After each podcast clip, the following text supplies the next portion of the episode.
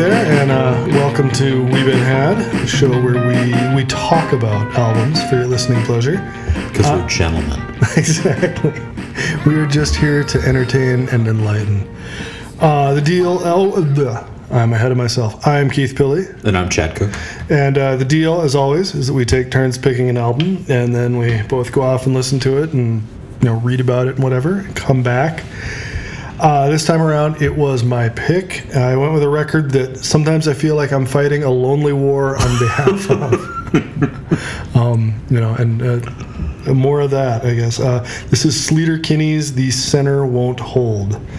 Um, came out August 2019 on Mom and Pop Records, which is I can't say that's a label that is taking up a lot of space in my head. Yeah, it's not like you're like, well, this isn't really a thing anymore. It used to be that you would go and be like, I need to get everything that's on Sub Pop or Yeah. on, you know, some Yeah. record label. Now it's Now it's sort of, that's probably a good thing, but but it you know it does it like takes down this easy way into stuff.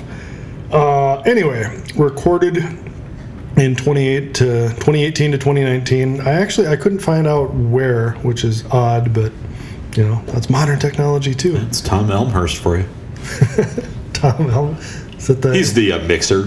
yes? Okay, yeah, I did note. I was surprised that it was not mixed by the band or Annie Clark. Yeah, he, I mean, he actually, I looked him up, um, not to bury the lead that Annie Clark, St. Vincent, is the one who produced it, Yeah. but, uh, and I don't know if, if this is even a thing, but, I mean, Tom Elmhirst mixed uh, David Bowie's Blackstar album. Really? Yeah. Huh? Reflector by Arcade Fire. Okay. Masseduction, St. Vincent, which makes sense. It looks like he's also worked with, like, Adele and Amy Winehouse and mm. the Black Keys. So the man can mix. Yeah, you know, it's it. I don't know how much mixing really. I mean, the record It's- does sound very. This record does oh. sound very clean. Mixing, it's a big deal. Like it's you know that that's. I, I feel like I'm. I feel like I am pretty good at recording, and like mixing is where I always fall short. Like I think it's the hardest fucking thing, and like, yeah, you know, I guess it's kind of interesting. Like I never thought about like, is there like the the, the go to mixing man? But it makes sense that there would be. That's So, if you're the mixer, are you responsible for all the like? So, if you record it with like whatever 64 tracks, yeah, you know, like Yankee Hotel Foxtrot, where they've got like all these tracks of different weird instruments. yeah. Then, You're you're responsible for setting the levels on yeah, that. and balancing it all so that it you know so that it all makes sense to each other and you're kind of making choices about how the record's going to sound you know because like then you're the guy who's like okay second verse this guitar goes way up you know and i'm sure the band is giving him you know input on that but uh it's like like it's it's definitely not a like just hit a button and let the thing do its own thing it's not like being the executive producer uh, Exactly. while you're also starring in the project. exactly it's uh yeah no like it, that's it's kind of fascinating that there's and it's interesting that he did all of those albums because like all of those are pretty good sounding albums so i guess salute to the man Yeah, Mr. Elmhirst. Uh, but yeah so back to the tombstone stuff like you said produced by st vincent i think it's kind of interesting that she um you know that it, it says that and not produced by annie clark because so she's in character when she's It's brand. It's branding. Yeah, marketing 101. Um, I didn't know this, but apparently, originally Jeff Tweedy was going to be part of the production. and it would have sounded very different. Very different. Jeff Tweedy is. Yeah, He already kind of haunts this show like a ghost. yeah. Um, he's going to be haunting this episode like a ghost. Uh, so, description of the album, you know, I, I, I picked it. I'll try to describe it. Like leaving out all the context that I know we're going to get into very soon. I'd say this record just sounds like a very well executed, noisy art rock, you know, 21st century record with two women trading off singing. A lot of angular guitars, lots of electronic noises, lots of drums, both acoustic and electronic. And I think the I think we'll probably touch on this, but the, the drum production and vision was was sufficient enough to drive the drummer out of the band. Yeah, so let's let, let, let's. That's wild. That I I'm, you know, I I would love to know like what the actual dynamics of that were. I, I mean, I don't know, but I, I would guess that you know there's probably a combination that there was already some tension, Yeah.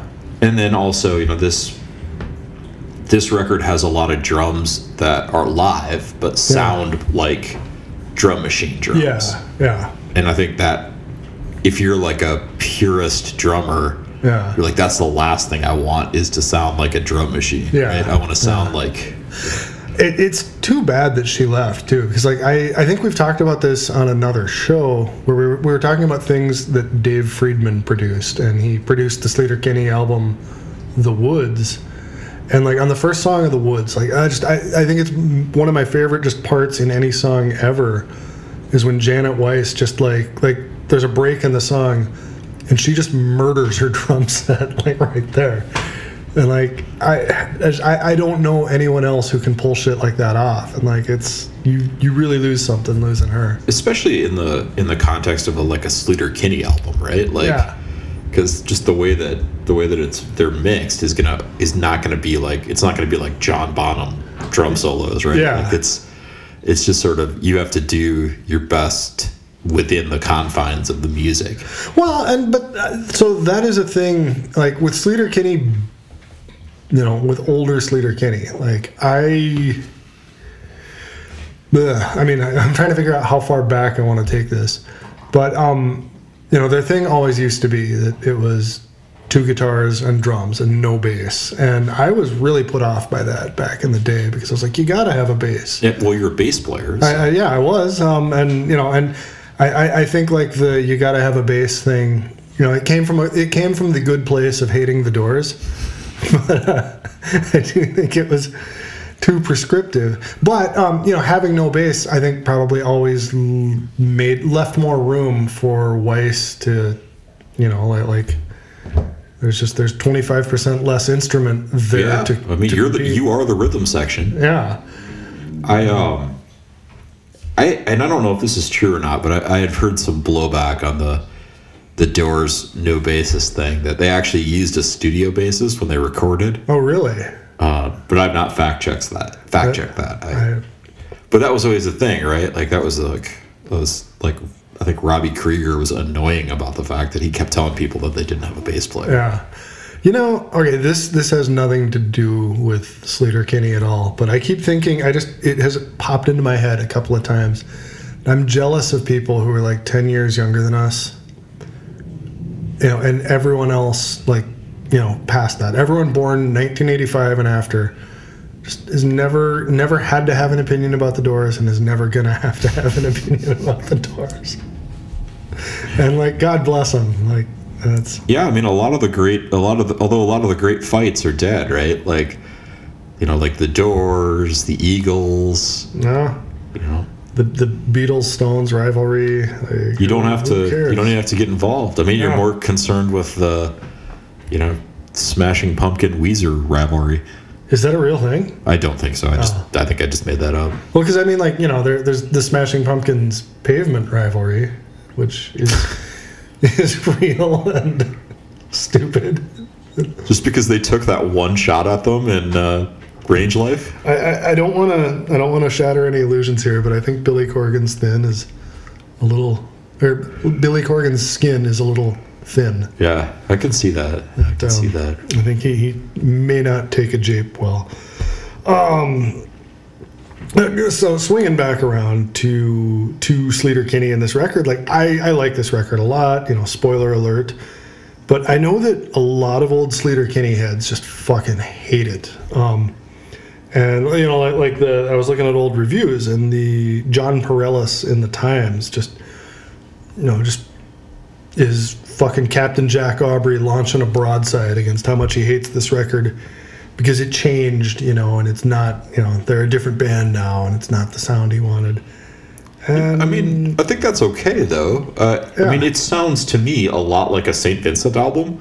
yeah, Like I think her, she knows what she likes, and you know, it's it's just it's different than the other Sleater Kinney or the previous Sleater Kinney albums. yeah. But I don't think that has to be a bad thing. I think that's a good thing. I think like if you if you like a band and you want them to if you like a band and they manage to achieve longevity and you know and that's pretty fucking rare that's a miracle there but how do you not want them to like grow and change you know even if they grow and change in a direction that you don't want to go like so i mean the weird thing for me with this is, like i was kind of i i liked Sleater Kinney before. You know, I, I kind of stepped on a little bit around um, All Hands on the Bad One. I think that was like 2000. You know, like I, I liked them, but like wasn't like a super fan. And like I didn't really kick into anywhere near super fandom, maybe at the Woods. But like I just I don't have the attachment to the original, to the older stuff, and like I really like their newer stuff. But I, you know, I don't know about you. I think you might be in the same boat. Where like I'm kind of in the opposite position with Wilco, where I loved, you know, loved the early sound.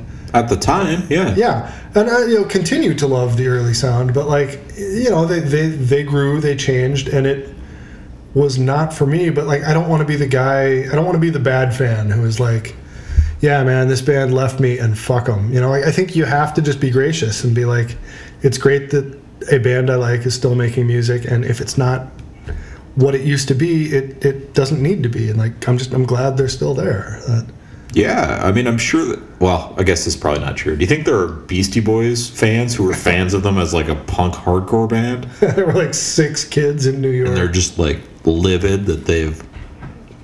Yeah, I mean, I do think that's a that's a generational thing too. That like when you're now growing up now, where you have access to all this music, there aren't. I don't think there are as many of the camps that. Yeah you know, like one person has this Sleater Kinney bootleg, and they're, yeah. you know, kind of, it's part of their like musical cred that they that they have this, and they're yeah. they're going to go to bat for Sleater Kinney as a yeah. band. Yeah. Were you were you ever like I don't know. Were you ever into them? Were you uh... into them? Yeah. I mean, I didn't get into them though until I think The Woods was the first album that that I bought. Um, yeah. And then um, I kind of you know like I have a complicated relationship with the show Portlandia. Yeah. Like I really liked it at first, and then I felt like it was the same joke over it, and over again. Ran out of gas, pretty bad. And so that was like it's hard for me not to ding Sleater Kinney because Carrie Brownstein is. Yeah, I, you know, I like her so. Just every interview I see of hers, and then like read read her book. I just I enjoy her as a person so much that. um I'm happy to put all of my beefs with Portlandia. You know, I'm, I'm, happy to give her credit for the things I like and blame Fred Armisen for the things I don't like. Yeah, that's. Um, you know, I, am not being fair, but you know, I'm not paid to be fair. It's kind of the same calculus that uh, I go through with uh, the band Faces. Yeah. Like, I love Faces, but I fucking hate Rod Stewart. like, it's a weird. Yeah. Yeah. you just, you know, Ronnie Lane's Ronnie Lane and Ron Wood are get all the credit for the good stuff. I guess, Rod yeah. Stewart gets the credit for the bad stuff. You know, like I just, I, and I, my beef primarily with Rod Stewart is just like the craziness of which old ladies ascribe to like Rod Stewart's sexiness. like, you're threatened by it. I'm not threatened by it. I'm confused by threatened it. Threatened by it. like I just don't understand it. Like. I don't know. You know, jealousy of Rod Stewart. It's okay. You can. yep, I love uh, like there are some Faces albums I really love. Oh, they're they are so good. They're really fucking good. Weird. Quite. Oh, um, let's see. I'm just looking for more uh, more contextual stuff. I wanted to get out on this. So this was I we I don't think we really get into this. This was Sleater Kinney's second album after coming back from a long hiatus where people thought they had broken up. Um, you know, it's this weird arc. They released The Woods. It seemed like they were done. Then when they came back, they came back a lot weirder. But I mean, The Woods was pretty weird anyway. It's pretty so. weird. It's not like it's not like a really straightforward album. Yeah, but so I, that's part of why I think it's so strange that they that people react to this one so oddly because it is like two albums after the woods. Um, you know it's it's like it, it should not be a surprise at this point that this isn't like a two guitar punk band. Yeah, I, I think one of the challenges though is that you don't you don't make it as a critic, as a rock critic, by you know like launching superlatives. True. Yeah. You know, like you you make it because you're you know you're willing to take the tough stand. Yeah. Yeah, but you know, I, like it isn't just Pareles that's doing that. I've also I have heard the same sentiment from you know from people I know online who are just like, um, yeah, the least charitable thing is people saying like, well, they sound middle aged, and I mean, well, fucking course they do. They are middle aged, and like that's part of what I love about this record. Honestly, is that like you know when we start talking song by song like just over and over i'm going to be saying that this sounds like you know an emotionally intelligent I mean, what, look at what part of like what band other than like the Ramones maybe like didn't didn't evolve into like a more mature subject matter, right, right? like, like uh, you know this is again like how can you not want this for for a band um i don't know i don't know it's a it's a strange take, but I do think that that people get like like I remember when the Pixies came back and Yeah. released their first Pixies album, uh, people were just in up in arms about that it wasn't you know you know it wasn't it I mean it wasn't a great album honestly but it you know it's not like I don't think you can expect them to go back and like oh we're gonna make Surfer Rosa again Yeah, yeah. You know, they're they're a tough case because like I I did I don't have any like I the the string of albums. You know, like every album that they released. You know.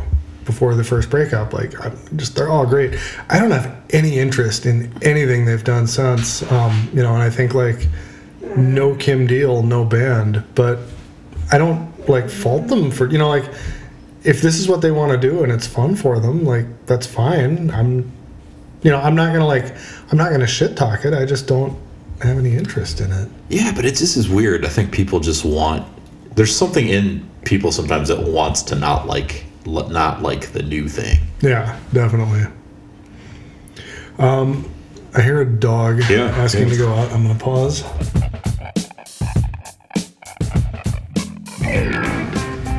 Okay, we're back. Dog is back inside. Um, so there's one other context thing I wanted to talk about that again I think is going to come up a thousand times in the songs, but uh,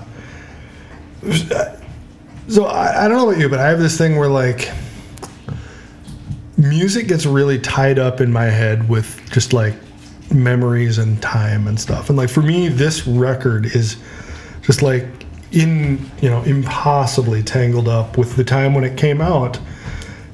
Uh, you know, so late 2019, which is like the the ground down stretch at the end of the Trump years, but before COVID. So, Right. You know, like it was like like a, a different dystopia from the dystopia that we're in now and you know and, and like I, I think this album is like a reaction you know like through and through this album is a reaction to that time. And like it was kind of this like hopeful thing for me then um you know before covid.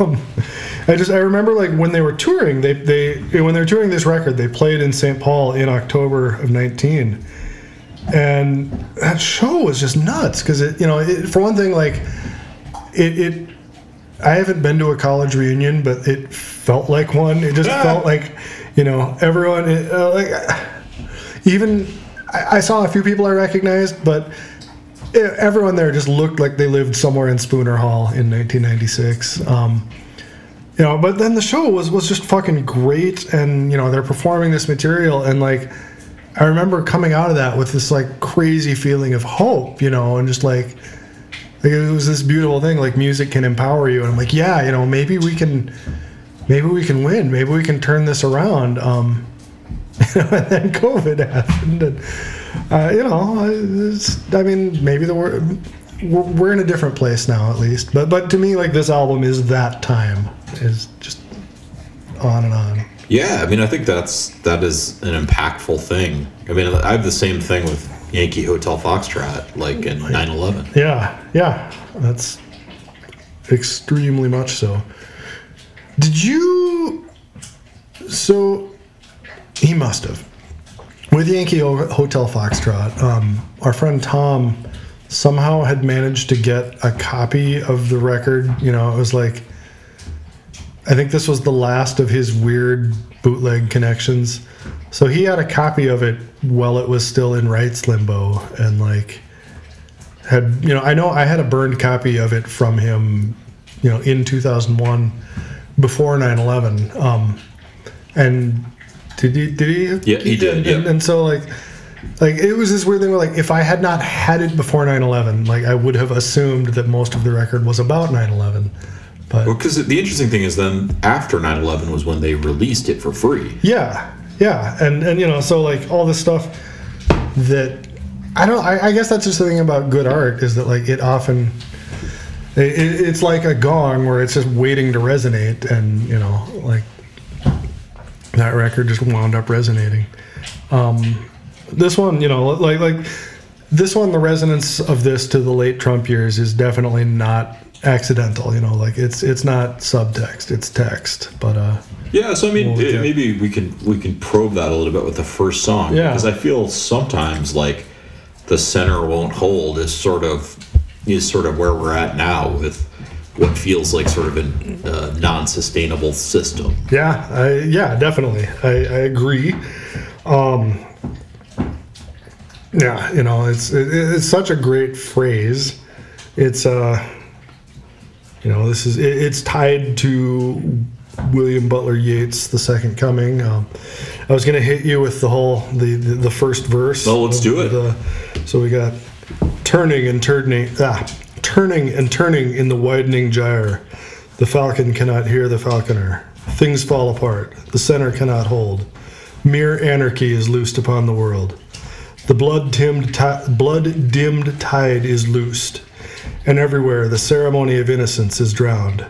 The best lack all conviction, while the worst are full of passionate intensity. And then there's there's a second verse that's harder core, but uh, so essentially, don't participate, be lethargic. yes, if we were going to boil that down, if you wanted to, yeah, exactly. It's, it's well trodden ground.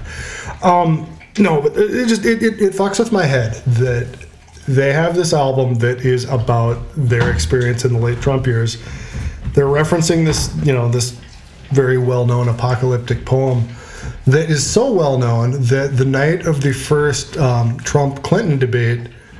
I was sitting around and I had a couple of Furiouses, and I, you know, I was just like fucking boiling in dread, and started tweeting out that poem line by line. it's like the rhyme of the Ancient Mariner. Uh, it was just uh, so. I, I guess maybe that's part of why I feel such an affinity for this record is that like it, just, it seems like they're riding the same rails on the same shit that I am. Point of order: I believe the plural of furious is furii. I believe you're correct. Um, a- after uh, I have trouble after Mad Max Fury Road, not just calling that beer Furiosa. Oh, that would, that would be good too. That's you know They that, should just change it to that. They should, if they had any sense, and make the make the cans shiny and chrome. Musically, so musically, the center won't hold. Like it's weird. Like this isn't a great song. Like when they started the show with this, the you know the show that I was just rhapsodizing about, I was live. They're doing this, and I'm like, oh fuck, this isn't this isn't going to be that good, is it? Um, but I don't think it, it I don't think it's working as a song really. It's like here to be this like fanfare to the rest of the album. You know, kind of the same way London Calling is on London Calling, where it's just like here's like this, you know, laying out like this is the sound, this is the agenda, and like I think on that level it works pretty well because like this album merits a fanfare, and it this also tells you that like okay, this is not going to sound like previous Sleater Kinney albums. Yeah, there aren't a lot of industrial ballads on the previous uh, Sleater Kinney albums. At least the ones I've listened to. A little short on those. Uh, but I do like the way it ends as like a punk rock banger. Yeah, Like, if you've got a good line like the center won't hold, just start screaming it. Yeah, I mean that's, you know, uh, again going back to Husker Du, it is you know it's the New Day Rising technique, um, and you know I, I wouldn't at all be surprised if that was, you know, like I, I- don't think they were like we're gonna repeat New Day right, you know, we're gonna buy it on New Day Rising, but like that has to be a record that they know and is in their heads. I mean, there's no what you drinking. Actually, I don't even know if that's on New Day Rising. I think it is. God, that How to Skin a Cat. that is. We we got we got to do that record sometime. Yeah, that'd be fun. That's a good one. Um, yeah, you know, so like like I don't know. It's weird. Like I I can't defend this on its own as like a great song, but I still kind of love it in its context. I guess. Yeah, I mean, if if nothing else, it's a to use a dandy, fancy term, you know, amuse bouche. It the rest of the record. I think that's exactly what it is. You know, and I do think like again, like in 2019, that's what it fucking felt like. You know, like it, it feels like that now. it does now. It- to some level, because of continuing shit from 2019, and to some level, you know, because of new shit we've cooked up since 2019. Um, fuck. It sucks living through history. yeah. I wish Francis Fukuyama had been right, um, but he was not. um, so, to me, to me, the album really, you know, the the actual like songs kick in with "Hurry On Home," and uh, so did you do you get like a? I mean, I feel like, and I feel like I had this observation a couple times, but like, I feel like hurry, hurry on home to me sounds like like if, you know, like you had a collab between Liz Phair and M83. yeah, I think that's that's that's a good, that's a really good encapsulation of this record, and and like that's also like.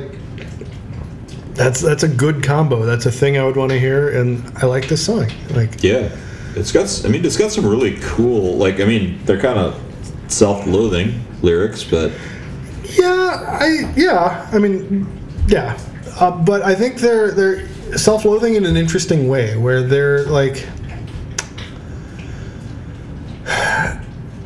The thing I'm going to talk about again and again, I guess, is like this record to me feels like emotionally mature people in their 40s dealing with the shit you deal with in your 40s, you know, and some of that is relationships and some of that is just what fucking society does to you in general, but especially, you know, by the time you're in your 40s. Um, you know, they are coming at it from the point of view of being women, and so like I, I can't.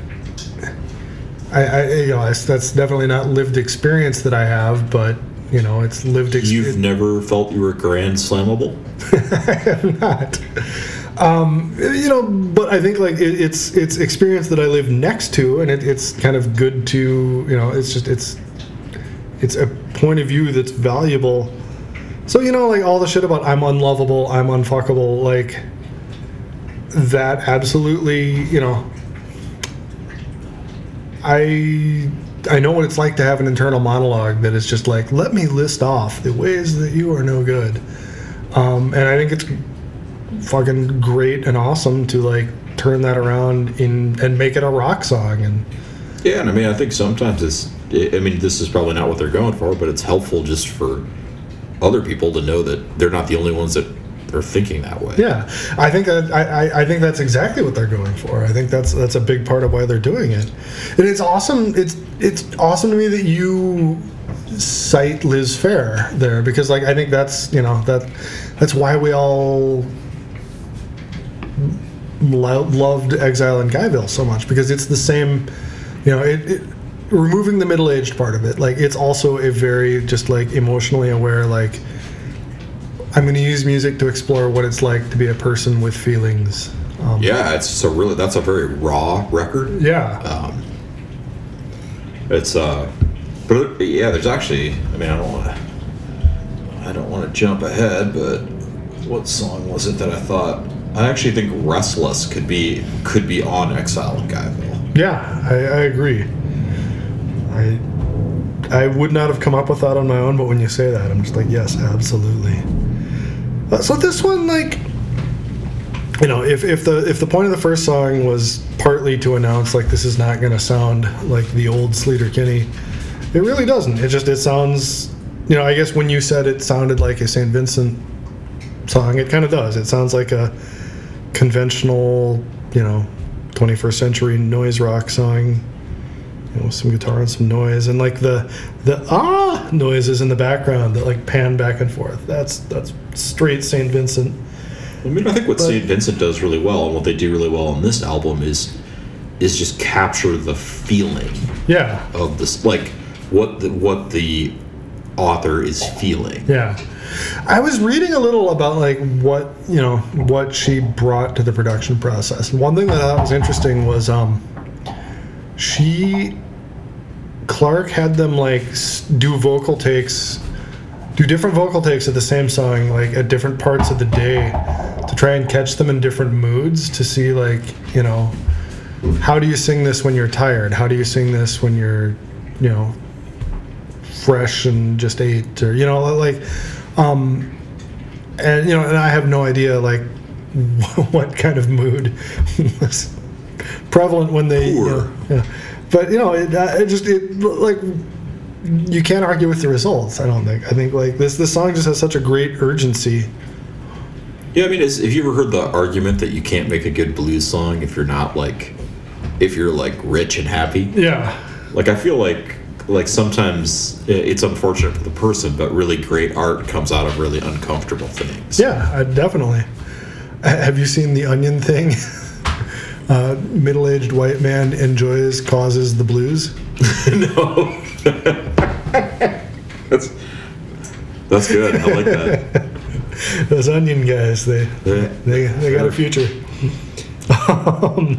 Although I, I feel like I, I still miss the print edition of the Onion. i do too Like that was such a like that was such a Minneapolis thing that we had we had a print edition. That, man you know like okay so i was not og on sleater kinney i you know i got in late there but like i am very proud that i i have some og cred on the onion like i you know i read a couple of the like madison only editions just that happened to like make their way out to morris and like yeah, were- that's because that's where it started, right? yeah Madison? yeah I- I, I feel like all of the cool energy of, of the state of Wisconsin, you know, for like the next 50 years got mortgaged just to be like, okay, we're gonna we're gonna put everything we have into making the onion and it's gonna be so fucking cool and then just like the state will have some problems after Yeah, I mean, you just can't you can't go to the well too many times, right? Like, Yeah. There's just so many other touch point Wisconsin things. Tommy Bartlett show. Tommy Bartlett show. Yeah, I, I don't know. The Oh. genesis of Cheap Trick.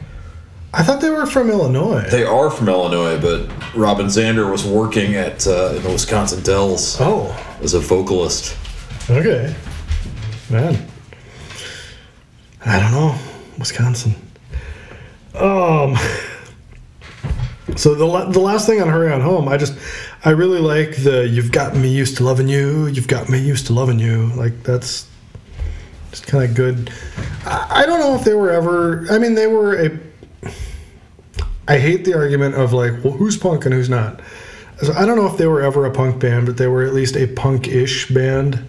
And you know, like I like the points in this album where like they kind of rev back up to I mean, I think they're energy. I think punk adjacent. I mean, Definitely, yeah. it's you know that like as as we've learned specifically uh, with a very specific example of Green Day. Other people have different views of what is punk than Yes, yes. It's just it's you know we're all blind men in the room with an elephant. I. I I guess it's I don't know it. I think it's more it's more of an ethos. Punk is more of an ethos than it is an actual tangible thing. I think you're right. I think that's you know that's the only way to explain the Minutemen. Um, who often I don't have time for that discussion. That's gonna take forever. I did notice re- reading up on just Sleater Kinney history in general. People, no one ever out and out compares them to the Minutemen, but people often talk about their precision and economy, which is like those are the adjectives people use to talk about the Minutemen. Yeah, I mean, if you use the word economy, that's a that's a, that's a Minutemen reference. Yeah. Uh, um, anything else on Hurry On Home? No, no, let's uh, jam and reach out. What do you think about Reach Out? Well, so I, I, I I like it. Um, it did the first time I heard it. I thought it sounded a little Depeche Mode for my taste. You are not. So that's not a thing that I heard, but but like reading around, you're definitely not the only person saying that. But looking at the lyrics, it's uh, it reminds me a little bit of that uh, Tegan and Sara album Okay. that came out in like I don't know, maybe 2005. Yeah. The the one with walking with a ghost. Yeah, exactly. Where it was just like it was just a really like introspective record about like what it's like to live with, you know, like just paralyzing self-doubt. Yeah. And that's kind of what I got out of this. Yeah. Same.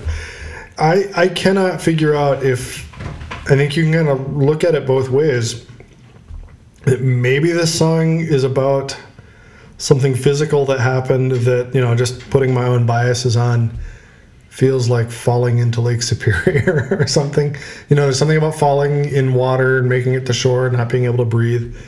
Um, so it, it might be a physical thing, it, but I also I think it's probably more likely about like depression and a panic attack and having someone who can help you. Um, you know, which is how you deal with that shit.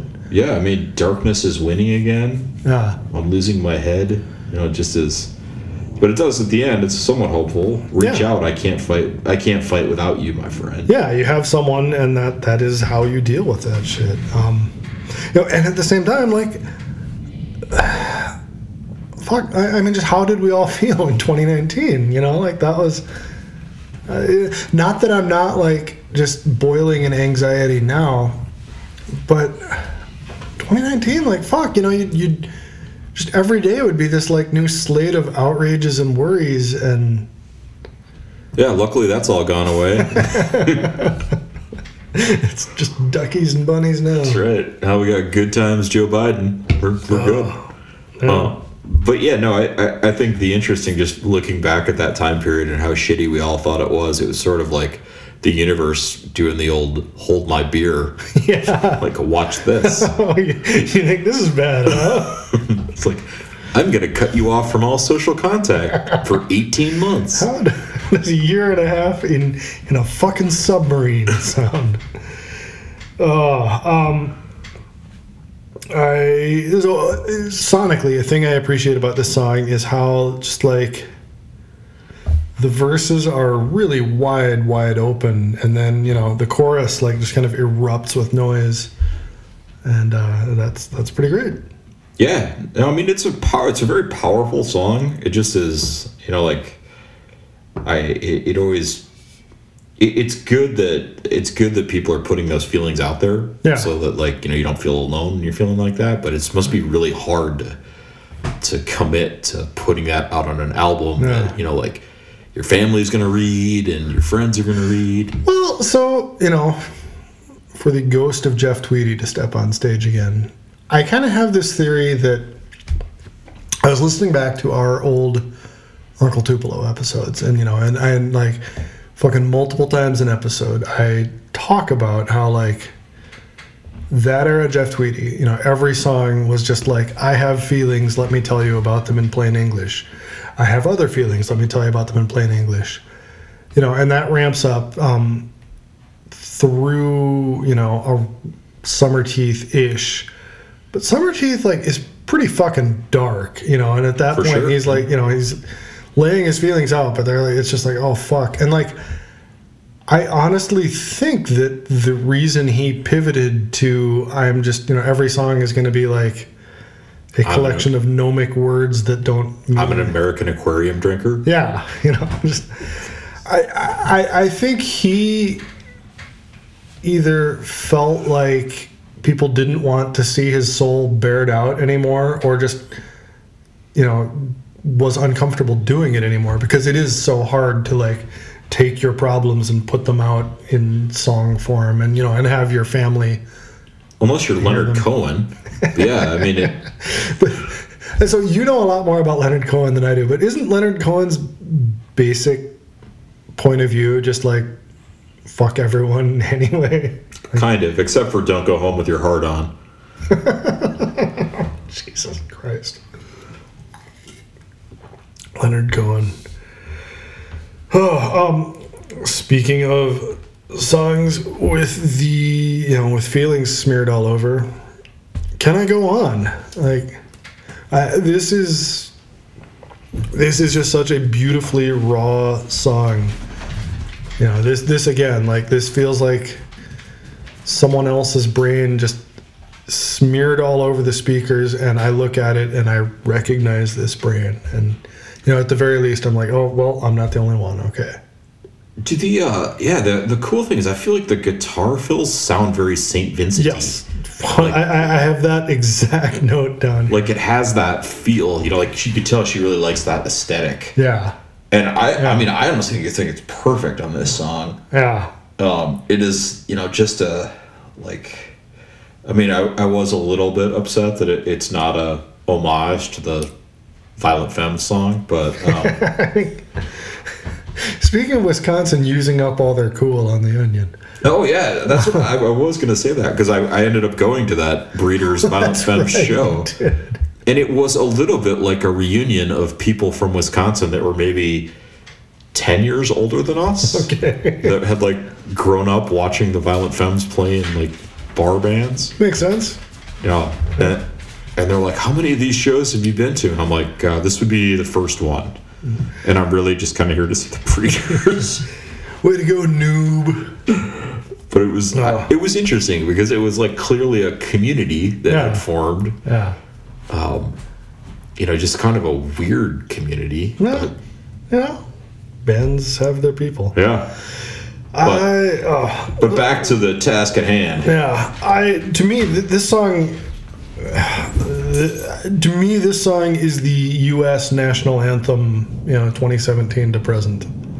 Just like a couple times a week, I'm feeling this song. True. I mean, it's got just some just some really really cool. Like I really like the chorus. Yes. You know, like it, it just it's simple, but it's like you know maybe I'm not sure I want to go on, and then it's I want to go on. Yeah, Uh, because that is that that's the exact fucking dialogue loop that that we're all doing. Um, It's like, should we just blow this thing up? okay, no, no, we'll, we'll do it. We'll keep going. I, I I I love the vocals. I so I'm realizing I I always thought this was Brownstein singing. Um, now I'm not sure, and you know they're like the Beastie Boys. I can always tell which one of them is singing. Yeah, the Beatles. distinctive. The Yeah. Beatles, you know. Uncle Tupelo, you know. Um, Uncle Tupelo is pretty easy. Yeah, it's, Uncle like Tupelo a, it's like a binary choice. the easiest of the. One high, one low. I I am not as good at telling which member of Sleater Kinney is singing as, as I thought. So I was gonna, I was all set to say like Carrie Brownstein sings the shit out of this, but I don't know that that I have that right. I'm not sure who sings it honestly. Yeah. Um, they have they're different, but they do. They at times they sound this. They sound similar. Yeah, they, they both have zones where I can tell for sure that okay, that that's that's that's Brownstein, that's Tucker, but but I guess there's a middle zone where just I get confused. It, to me, okay, so there's a line in this that never made sense to me if it was Brownstein singing, but makes more sense if it's Tucker singing. Um, when when she says, "Everyone I know is funny, but jokes don't make us money." I always thought that was odd. You know, assuming Brownstein is singing, it's odd that like a person who was half of a hit comedy show is like specifically I think it's even weirder if it's Tucker because it's sort of a. It's sort of almost like an insult, right? Like, well, no, because I mean, so I guess I, I have no idea what the financials are of, you know, we're behind Portlandia and maybe everyone got screwed.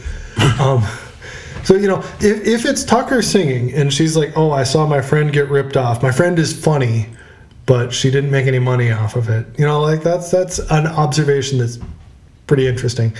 If it's Brownstein, like, you know, again, maybe she got ripped off on the show, and I, I don't know. It's just it, it, it it has always landed with me weird, but not any way that I'm like, oh my god, I've I've detected hypocrisy. This is so it's not a. It's not a Smashing Pumpkins pavement situation. it is not. I believe the Stone Temple Pilots are also referenced in that song They are. as elegant bas- elegant bachelors. yeah.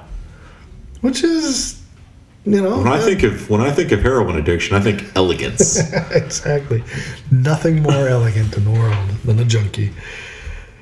Oh, um, this song, I, I, I like the, the bridge around 220 is just, hey, let's make some fucking noise. That I assume is, That's sort of a Saint Vincent hallmark, right? Yeah. Like just sort of like when in doubt, just throw some noise in there. just there. make some noise.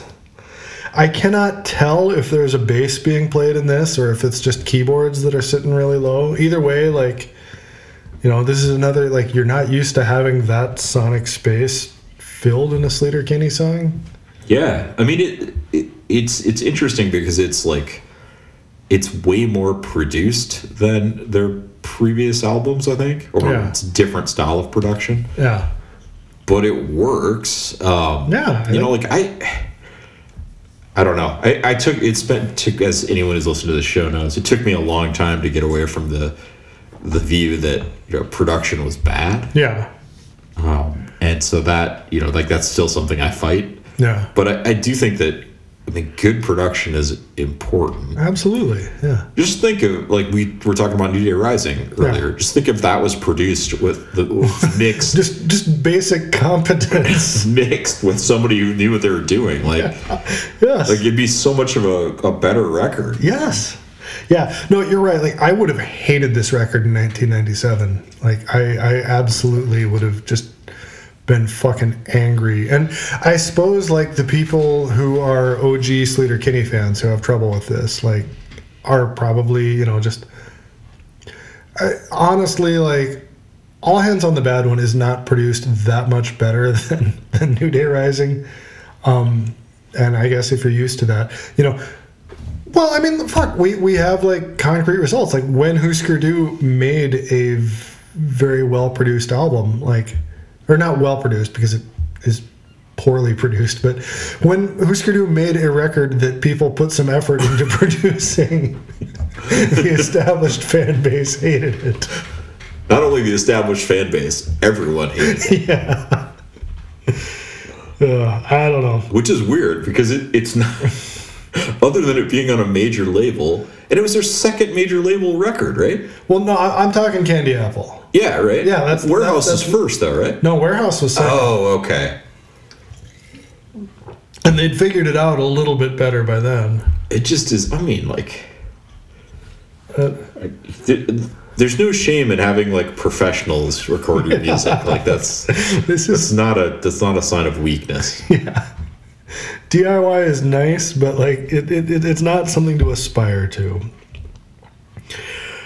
Oh, um, moving on to Restless. So this is the one you said sounded like. I, I think you're right. That that's that is that. It does to me sound like it could be a an outtake for Exi- Exile in Guyville. Yeah, it's the same same vibe exactly. The the first note I have like you know, basically every other show we make the observation that if you're just like going through kicking ass, you got to have a song where you take your foot off the gas. Here's this one. It's a really nice like it's just this nice simple relationship song. Yeah, and I mean, it just is. I think it just what struck me is just like, you know, kind of like this is sort of the this is the territory that Liz Phair minds a lot. Yeah. It's, you know, kind of this like, this like you know, kind of shitty feeling about personal interaction. Yeah. But it's it's it's so nicely put together. I love the I love the chorus. I love like just the the lines are nice. The I've learned to love the ugliest things, like you and me and me and you and, and just the, the delivery of that is great. The solo is like I don't know. I I I love the way Carrie Brownstein plays guitar. Like she just she has this dis, really distinct phrasing and like just everything she does sounds kind of angular. Um, the solo in this has that, but it's like in this sparse, spare thing. It's just it's great. It's it's fantastic. You know, not the song of the year, but like it, probably not a song that I'm ever gonna really be like I'm building a mix. You know, I'm building a playlist. I need to put this on. But if you're listening to the record, like you need this here, and and I always appreciate it here. Uh, anything else on it? No, I'm, I'm ready to feast on nostalgia. So the ruins is so important that it's in all caps, as with love. Yeah, it's uh it's uh I don't know. I got uh, my notes say dark slowcore ballad. Yeah. And as I write that, I'm not even sure what slowcore means. That's one of those things that I say a lot that I'm Yeah. not even sure what that means because people tell me that Low is a slowcore band. Uh, as far as I can tell, I've got this like tautology in my head that low before the Great Destroyer, like like slowcore by definition is anything low did before the Great Destroyer. like in metal, like that. Yeah, Okay. yeah. Uh, I also I don't know. I got a weird like uh, Trent Reznor movie score vibe from the Yeah, song. I think that's pretty legit. I so you know I, I bleh, what am I going to say? Were you gonna say that you can't read the lyric "Gonna leave the light on for you" without thinking about that stupid Motel Six Tom Bodett commercial? Where he's like, "I'm Tom Bodett, and I'll leave the light on for you." So fuck you. That that connection was not in my head, but now it will be forever. Um, I so it's always been clear to me that this song is about something very dark. Uh, you know, like duh. Um, I thought it was. I've always read it as just kind of like the vibe in 2018 to 2019. Um, some of the reviews that I was reading were arguing that this is specifically about you know the phenomenon of Donald Trump and MAGA and and maybe you know because there's all this like first person talking to a you know it, they they start out calling it a demon and it's like this dark force and you know are you into nostalgia you know like you can definitely make the argument that they're uh, directly addressing Trump and, and MAGA um whatever the fuck it is like this is kind of how it now again how it felt back then Are you a hundred now? Just bear with me here. Can you make the case that it isn't a prequel for the song "After Midnight"? the clapton song Correct.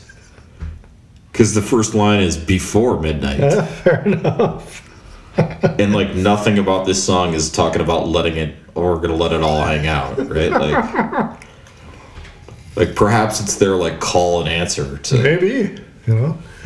Uh, maybe there's some prophecy involved here and like when we move out of the present darkness we're gonna let it all hang out. Except in that model eric clapton is like the good period. You know? I take the good with the bad i just hope that i i guess i just want somebody to take a shot at the ball shot across the ball, at eric clapton I, uh, I mean, always ready. Yeah. Fuck him. Um, I so sonically like this is a this song just sounds fucked up. Like, and I love it, but like nothing here sounds like a natural instrument going into a microphone and not being like tortured by effects. I think though when you have the lyrics smack the buildings, eat the place, destroy all day, eat the weak and devour the saved. You know, it's you're probably not gonna it's probably not gonna be a Smash Mouth song. That's what I'm Yes, saying. that Like, is it's true. not you know it's not gonna be a you know like a fun one. So those lines, I have I have like stacked feelings about those lines. Where like I think they're great. You know, like like they're great as they are. They're evocative. They're delivered really well. They also, I just I cannot get this out of my head that they are delivered with the exact same rhythm that's in my head um, when I read The Hobbit and the dwarves are fucking trolling Bilbo, and they're like, "Smash the plates and." You know, like like that's to me, that's what it sounds like. So I think we've arrived. It's somewhere between a response to After Midnight, Tolkien, or like a eulogy for for ni- 2019 America. You know- so it's one of those Yeah. three. Great, on that continuum. great art has many meanings. that's that's what I'm saying. Oh yeah, I don't know. It's uh I, I feel like you know. Bottom line, this is like this is a mood song. It's got this like paranoid beat and weird sounds and chanted chorus, and it just that gives it this like oppressive psychological feeling. It's really fucking long that makes it, you know, sound oppressive. I just it, it's, you know, Another song, I'm there, there's no world where I'm ever to put this on a playlist, but I love experiencing. You know, to me, like listening to this record is kind of like, let's let's open let's open the difficult room and like go in there and like this this is part of that experience. I feel like it's if the person in college who like came out every three days and was always wearing a ministry shirt was the song, this is what it would be. Yeah, I think that's that's pretty fair. I, I love that. Um, I love that there's you know around three minutes forty seconds in, there's like this just some fucking freak out that might be a theremin. It might be a guitar being tortured. I'm not sure. It fucking sounds awesome. Are there a lot of people that know how to play the theremin? Is that More than I would expect. I was just. I had the radio on the other day, and for some reason, the guy DJing the current was just like, it's theremin morning. he was just. Every song he was playing had a theremin in it, and there are, you know, more than you, more than I expected. how much would I have to pay you to go into Guitar Center and ask them what they had in the in the way of theremins? Oh fuck! I would do that for free. I I have come so close. The, the only thing stopping me from building my own theremin, theremin is just you know because there are theremin kits that you can get. Like I, I couldn't like go to Axeman and just build one So from parts. that would but- be rad if you just if you just rolled in there and you're like, "What are you looking for?" I'm building a theremin. man. I mean, you're treated like royalty. If I'm sure they like would that. be so into that. The only thing stopping me from getting a theremin kit is that I have that like Korg Kaoss pad thing that's you know functionally the same. thing. True. Yeah. Um, I, and you know, I'm gonna live a while yet. I, I, I would not put it past me to have a theremin by the time I die. Really, that Kaossilator should have a theremin attachment, right? Yeah, fucking it. It's got yeah. It, it functionally it has sounds that are pretty close. Um, But I mean, there should be a like theremin mode where you can like just Yep. move it around. Yeah. I, uh, that that is purely an eng- an engineering challenge. You know, uh, that is very solvable. Uh, last note I have on this, the, it's interesting to me how many of their songs just kind of present situations where the narrator seems to be in a relationship. And like that's just kind of one of the parameters of whatever else is going on you know? So it's not the focus but it's just and if i'm talking about this thing and yes as i'm doing this i'm in a relationship with a person. Um, and i feel like that's kind of part of what i was talking about earlier with like this record having this kind of adult emotional sense you know because like it's not universal but that's kind of the way most that's the situation most people find themselves in in their 40s And Yeah. Well, I mean, I think That's- I mean, I don't think it's a secret that like being in a relationship with another person is hard. Like, because people are hard. but but it, it is also like you know it, it, it can be a thing to navigate and it can be a source of strength and um Well, for sure. you know but it, it's also this like it's it's this different thing from like the stereotypical like 50s rock that's all just like i'm a teenager and i like this girl or you know or even like like last time we talked like teenage head like most of those songs were basically like i'm a young man with a boner Which has got to be weird when you start to hit the, like the casino circuit. yeah yes And you're just like, really? We're gonna do it? All right, let's do it. Okay, I'm, I'm a 39 year old man with a boner. You know, yeah, you know, this is just very, it's a very different headspace where you're just like, I'm telling a story, and an element of the story is I'm partnered up, and, you know, and I just, I, I appreciate that. That's, that's a nice thing. Um, the other all caps song, Love. Yeah. I was, which I was tempted to sing the theme to the Love Boat there, but I, I declined for everyone's benefit. Uh, so a friend of mine on the internet has been just uh, will just his hobby is just like locking on to like things from the past and being like I'm gonna go deep on this. And he's been going deep on the Love Boat. Apparently, if you watch enough Love Boat, there is one with a. I mean, it's not explicit because it's 70s, you know, 70s network TV, but an uncomfortable Jeffrey Tambor sex scene. and It's impossible for me to picture Jeffrey Tambor as a young man. He looks. He's in like he, he's in like Hank Kingsley mode. Okay. I, I think he he started looking like Hank Kingsley. You know, the day he graduated from college, and stayed looking like that until he started looking. You know, until he moved into his Arrested Development look. Eh, but yeah, it ain't good. He, I, I, I've seen the clip, and it's not something you want to see. Uh, um, going in a much more positive direction. I, I love this song. It's a total change of vibe after Ruins. It's just like a simple, positive, upbeat. Yeah, it's almost got like a. Uh, my first thought was Devo, but I don't think that's right. I think it's more like an '80s, like, like it just has an '80s production quality. To it. Yeah, yeah, you know, total like. If a lot of their stuff gets thrown into punk, like this sounds like post-punk, um, and and that's great. That, that fucking Jon Pareles article, like he was just shitting on this song, and I'm just like, how? What?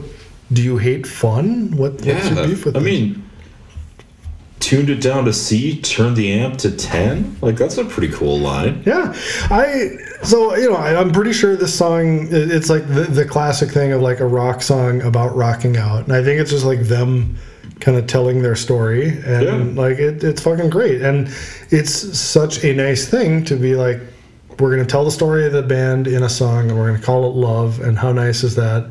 And it does kind of fucking suck that then the drummer leaves right after, but uh, It's so I, I guess the like the whole the whole song is like Henry Rollins post Black Flag stick, right? Like he talks about like what it was like to be like all he does is talk about like what it was like to be in Black Flag. yeah. You know, it's so hard. Like that's like this song. Except that this song is kind of joyous. You know, Yeah, right. e- Without all the joy. e- Yeah. Even when they're talking about like difficulty, you know, like things are looking up, we're only down a grand. Like they sound happy. That's true.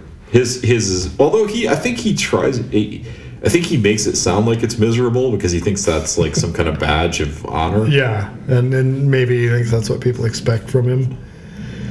I um, yeah, I, I love the line about nothing more. I don't remember exactly what, but nothing more obscene than a well-worn body demanding to be seen. I, you know, alternately. Uh,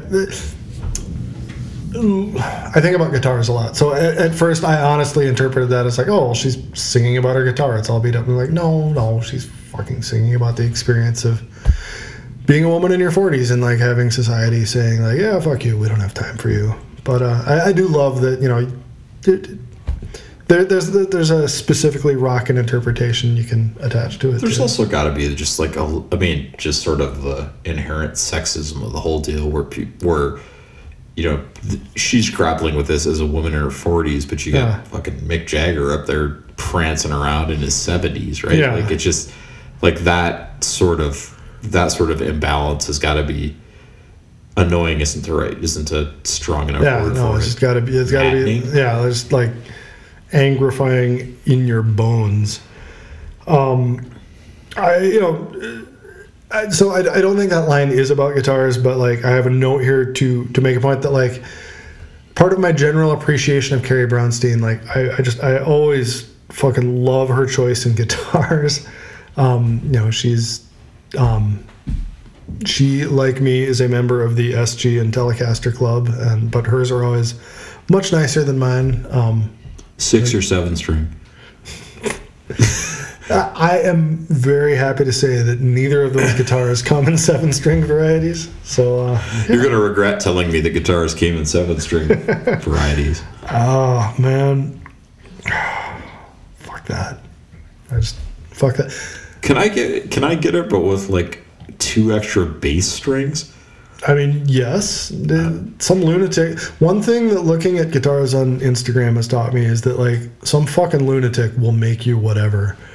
There's this other thing of, um, I mean, there's all kinds of things, but there's this trend of like scallop or not scalloped. Um, I don't even know what the adjective is, but like frets that aren't at a 90 degree angle to the the neck and are at like this variable angle kind of radiating up from some zero point to give you like slightly better intonation but like Impossible to play. yeah like, like whatever muscle memory you have from a normal guitar is just out the door, and you're never going to be able to play, you know, certainly any bar chord.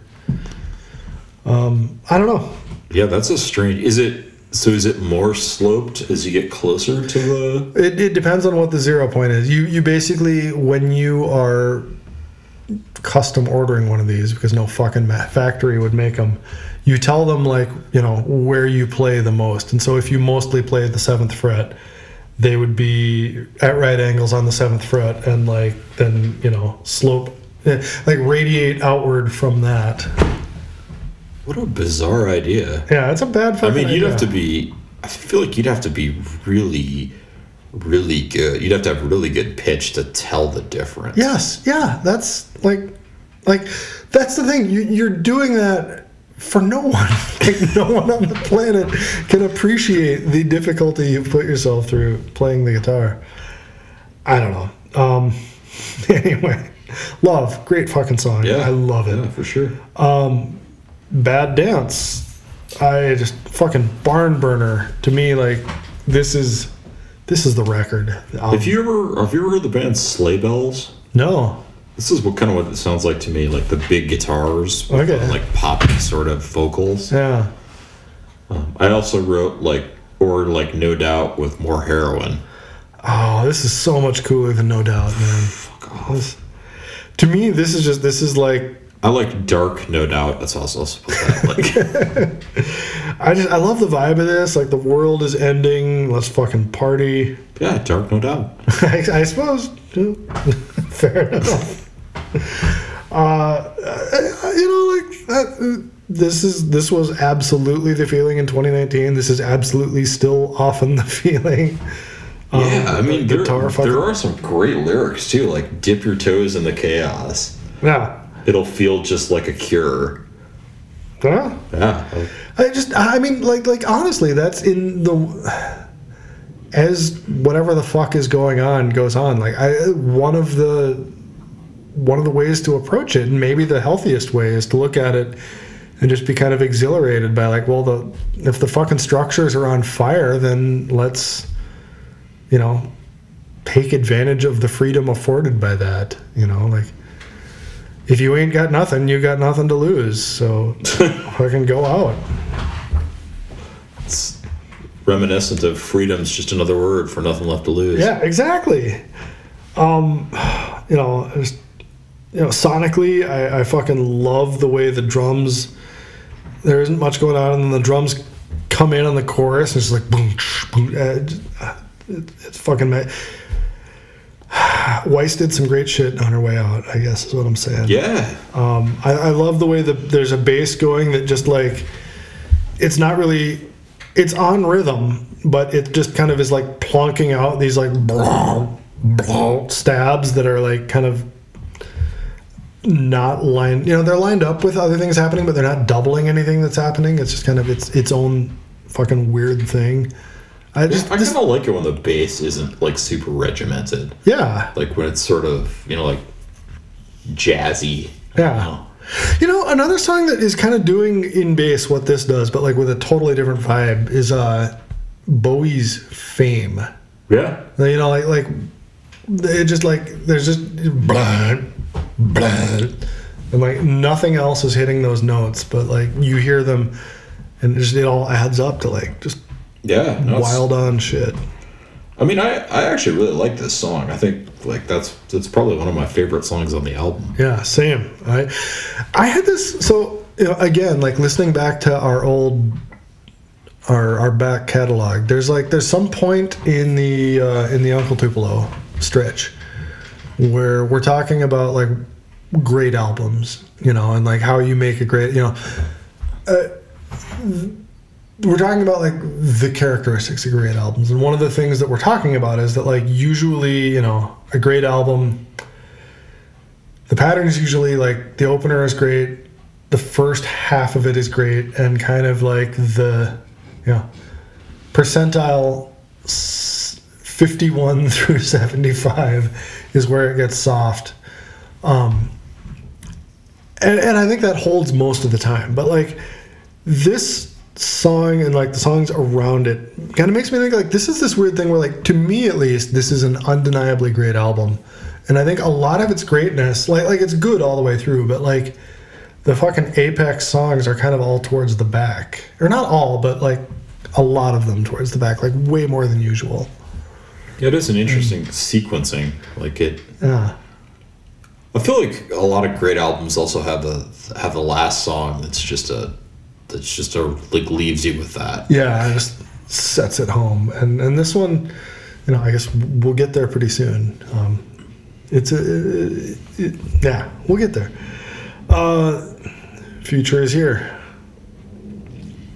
Yeah, it's sort of like I don't know. This is like a midpoint between like indie rock and like electronica for me. Yeah, I can see that for Like- sure.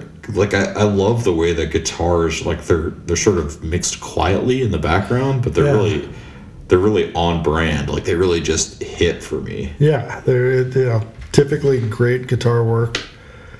To me, like you know, to me, thinking about the mental state of 2019, you know, there were kind of two ways you could be, and one of them was like angry bad dance mode, where you know, just like I'm fucking tired of this, and I'm taking energy from my anger, and you know, anger can be power, have fury, let fury have the hour. Uh, the, the other mode is this one where you're just you know, like this song is like so subdued and glum, and like that is you know, uh, that was then and and is often now. Um, I just I, I love that they have these two back to back like that. Yeah, no, it's uh, I mean, it's it's. Uh, I don't I don't know that I, I have the reverence for the album that you do, but I'm, I I said it was a lonely war. but I mean, I don't I don't hate it. I don't hate it like like I think it's a good album. Yeah, I mean, I I wonder just like some of that like backlash where that comes from. Just where I don't know. I just can't quite piece it together. What you'd be what you'd be listening to here that you would be like so offensive to you that I think it's the I think it's the established fan thing. You know, I think, and I mean like. If we talked about Wilco Star Wars, I would probably be more, more negative than I should be. You know, I think loose fur. Loose Fur was, you know, at least they were trying something. It wasn't for me. It was not for me. Um, I feel like that's what it would look like if I tried to hit major league pitching. yeah, well put. Uh, with this song, I, you know, I, this is another one where like the speaker is living an adult life, talking to someone that they have some kind of established relationship with, and like I love that that trope comes back. I just I love the vibe of this because like this is a thing that I think about a lot, honestly. That you know like when my brain was getting when I was growing up, my brain was getting wired, you know, like whatever my sense as a new adult was for what the present is and what the future is or what the future would be. Like compared to that, we are in the future and the future is not at all what I fucking expected and it's kind of you know it, it either sucks or at least it's so weird that it's hard to grapple with and human connection is what we've what we've got in it. Yeah. and and, and i love that. I love that that's the song I mean, I just always assumed the future was prisons and math. ah man. Also fucking yeah. Salute. Um okay but so now i'm going to blow your mind Oh, boy, about this go. song um so I said that when I saw them tour this in October, um, the, the like that show was great, and it was. The opening act was one of the worst fucking things I have ever seen, and I have seen a lot of bad fucking opening acts.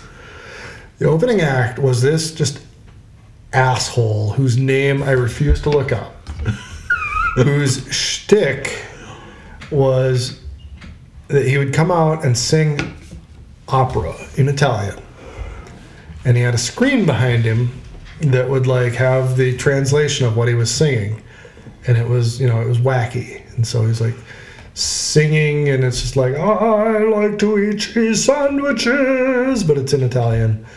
Um, you know, and it just it it it was funny for a minute and a half and then like was awful for like 25 minutes you know just like it, it was it was painful to sit through So the only way that that would have been awesome is if the guy had dressed like that, like that character in The Running Man. yes, that would have been much better. He was. I'm pretty sure he was just in a tux. Because that would have been That would have been fucking sweet. um, but, you know, so so it was like this this terrible musical comedy act. But I was horrified to find out that that guy is from Portland, and the reason he was opening for them was that Tucker and Brownstein had seen him perform in Portland and were like, "Oh, this guy is so funny." And they actually wrote this song for him to do. Really? future- Yes. So like the song was originally supposed to be, ah, you know, I don't know if it was going to be like Italian comedy opera, but it was like written for this guy, and So I guess that maybe I'm just missing the comedy aspect of that. Is it supposed to be funny because he's singing about nonsense? yeah, yeah, and like yeah, basically, and my brain has purged out the specifics of the nonsense. I think it was stuff. You know, it was just, it was just, it was like the most annoying person in your dorm's idea. It was like if the legendary character that I roomed with my freshman year, who liked to yell "sex, donkeys, sex with donkeys," if that guy could fucking speak Italian, this would be his act.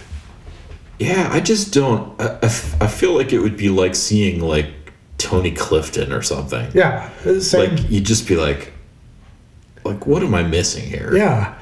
And so it cracks my brain in half that they wrote this like Yeah. magnificent, honest song for some fucking stupid clown to sing.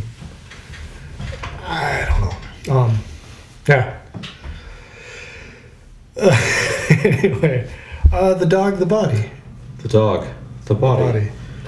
Um, I do really, like two things. I really, I really like. Even though it's simple again, I really like the chorus. Yeah, I do too. Uh, they're just like huge fucking sound explosion. Yeah, and then I also like the line that I'm just the fist without the will to fight. Yeah. Like, you know, I'm I'm just the dog. I'm just the body tonight. I'm just the fist without the will to fight. Like I, that, I feel like that's a really powerful line. That's fantastic. To me, this feels like a poem that like grew into a song, and I don't mean that in any, you know, I'm not trying to shit on it. That just that's. This feels like this was words, and then they were like, okay, well, let's let's put something to this. Yeah, I'm just the trick without the magic. Yeah, I don't know. It's really, it, it's a good. It really encapsulates the, you know, kind of the mood of the album. yeah, that feeling that I'm just existing. Yeah. I, I love so this has a bass intro that you know that is like the least Sleater Kinney old school thing you could possibly do. Uh, maybe that's why people are mad. To me, like like on the record, like I like this on the record. Live, this was fucking huge when they went into the like the baby baby. I don't mind. Yeah. that just you know like, bam, it just knocked the Palace Theater to its. So I guess I could see why people would object to the next song, maybe Really, because it's sort of a. It's almost. It feels like a jazz standard ballad to me. kind of uh, to me like. I mean, yeah, it, it's it's quiet and it's It's like piano driven. It's Yeah. almost. It's like you wouldn't be. You wouldn't be surprised to see like Diana Krall sing this. Yeah, to me, this one is Broken's hard to listen to because it is so rawly about something that was hard to experience. Yeah. you know, like I just I really appreciate that. Like they instead of going for like the big, you know, tomahawk duck dunk ender, they're just like, okay, let's let's be as nakedly emotionally as possible about the world we're living in. You know, Yeah, I just. time. I, I don't know. I, for me, it just doesn't really fit with the album. oh, I, I- I feel like it's like what the rest of the album is building to. Ah, it did, I think we're gonna have to agree to disagree on that. Fair enough. Fair enough. I, you know, normally I don't think it would be a good idea to end an album like this, but like on an album that is this of its time, like I feel like that's, you know, you've sharpened the pencil so much that here's here's the point. Like this is where we're at. Know, It, yeah, it, it's not fun to listen to at all. I think it's like you sharpened the pencil and then you fucking stabbed it into my heart. That's exactly it. Yeah, I you know, depending on the circumstances under which I am listening to this album, like I am always very glad that this song is here, but depending on how sad I'm ready to be, I'll either listen to it or not. It Can only take so much energy, right? Like, Yeah, that's uh, yeah. You know, uh, so I mean, if you're if you've listened this far, you know this, but just to put it out, you know, for posterity, the song is explicitly about Christine Blasey Ford and her testimony about Brett Kavanaugh and just how fucking terrible that all was, and like that was, you know, I I remember like I multiple therapy sessions I kicked off talking about like, well, I was listening to the Kavanaugh hearings again today, and I feel fucking terrible. Um, know, the song sounds like the output of a horrible grind, and You, you know what the nice thing is, you know, Brett Kavanaugh's totally redeemed himself. yeah, exactly. He, he- like he hasn't succumbed to any of the any of the things we thought. there have been no consequences of it. Yep, it's just been just been clear sailing. Man, fuck, fuck that guy. Fuck, fuck his entire institution. Yeah. Um, yeah. So you know, like it's a slow, sad song because it was a slow, sad time, and you know, I, I get, I absolutely get why it's not, you know, why it's not why why you're not like, no, you must. Yeah, I just I don't know. I you know like I'm I'm all for the the naked raw emotion. It's just hard. It, it just I don't know. The sequencing for me is just off. Yeah. Maybe if it was earlier, that would I would be more into it. I don't know. Yeah, but then again, like, how do you follow this? You know, like, what what what do you, where do you go after? I don't. I suppose other people on Candy Apple Grey they had something after uh, hardly getting over it. I don't remember what. I appreciate you twisting the knife. Like like that was like this does you know like seeing Grant Hart perform some of those Candy Apple Grey songs solos like one of the one of the lowest points of my life. That was like, that was as sad as this song, just in a different way. lowest point not that's not fair lowest point of like shows like i felt bad for him Yes. Yeah, that was tough. Oh well, I can we, we can be done talking about that song. Um, do you have a favorite? Do you have a favorite song from this? Yeah probably i mean i think my favorite song is probably maybe bad dance Yeah, or i don't know love is pretty good too those. know, what's your favorite song the my note is bad fucking dance or maybe love. So I think I think you know we land in the same place there. Do you have a verdict on the record? oh, oh quite good Uh, pause Gotta pause for a second. Okay, doorbell interruption there. We are back. Um, I think I was going to ask you verdict on the record. No, I liked it. Uh, you know, I think I think it's helpful your your sort of preface about the time that it was recorded, Yeah. like in the mood. That's you know that is that is a helpful piece of context. To me, yeah. I mean, to me, that's it's just inseparable. Um, you know, and, and, and I know like that's probably my subjective thing, but you know, music's subjective. You know, and to me, like that's my verdict. Is like I just I fucking love this record because it is so close to capturing the way that time felt, and like at that time, it just was so fucking valuable to hear. You know, this well executed musical exploration of like what the fuck is happening to us. Um, yeah, so It's kind of like listening to CCR without the context of the Vietnam War. yeah, exactly. like it's just a different thing. Yeah, totally. What are these guys so mad about? yeah, exactly. Um, okay, so if we are done talking about the center won't hold, um, what what do we got next? Oh, we're gonna get weird and we're gonna explore uh, the quirks of Jonathan Richman Oh, with, the, fuck. with the modern lovers. Modern lovers. Oh fuck yes.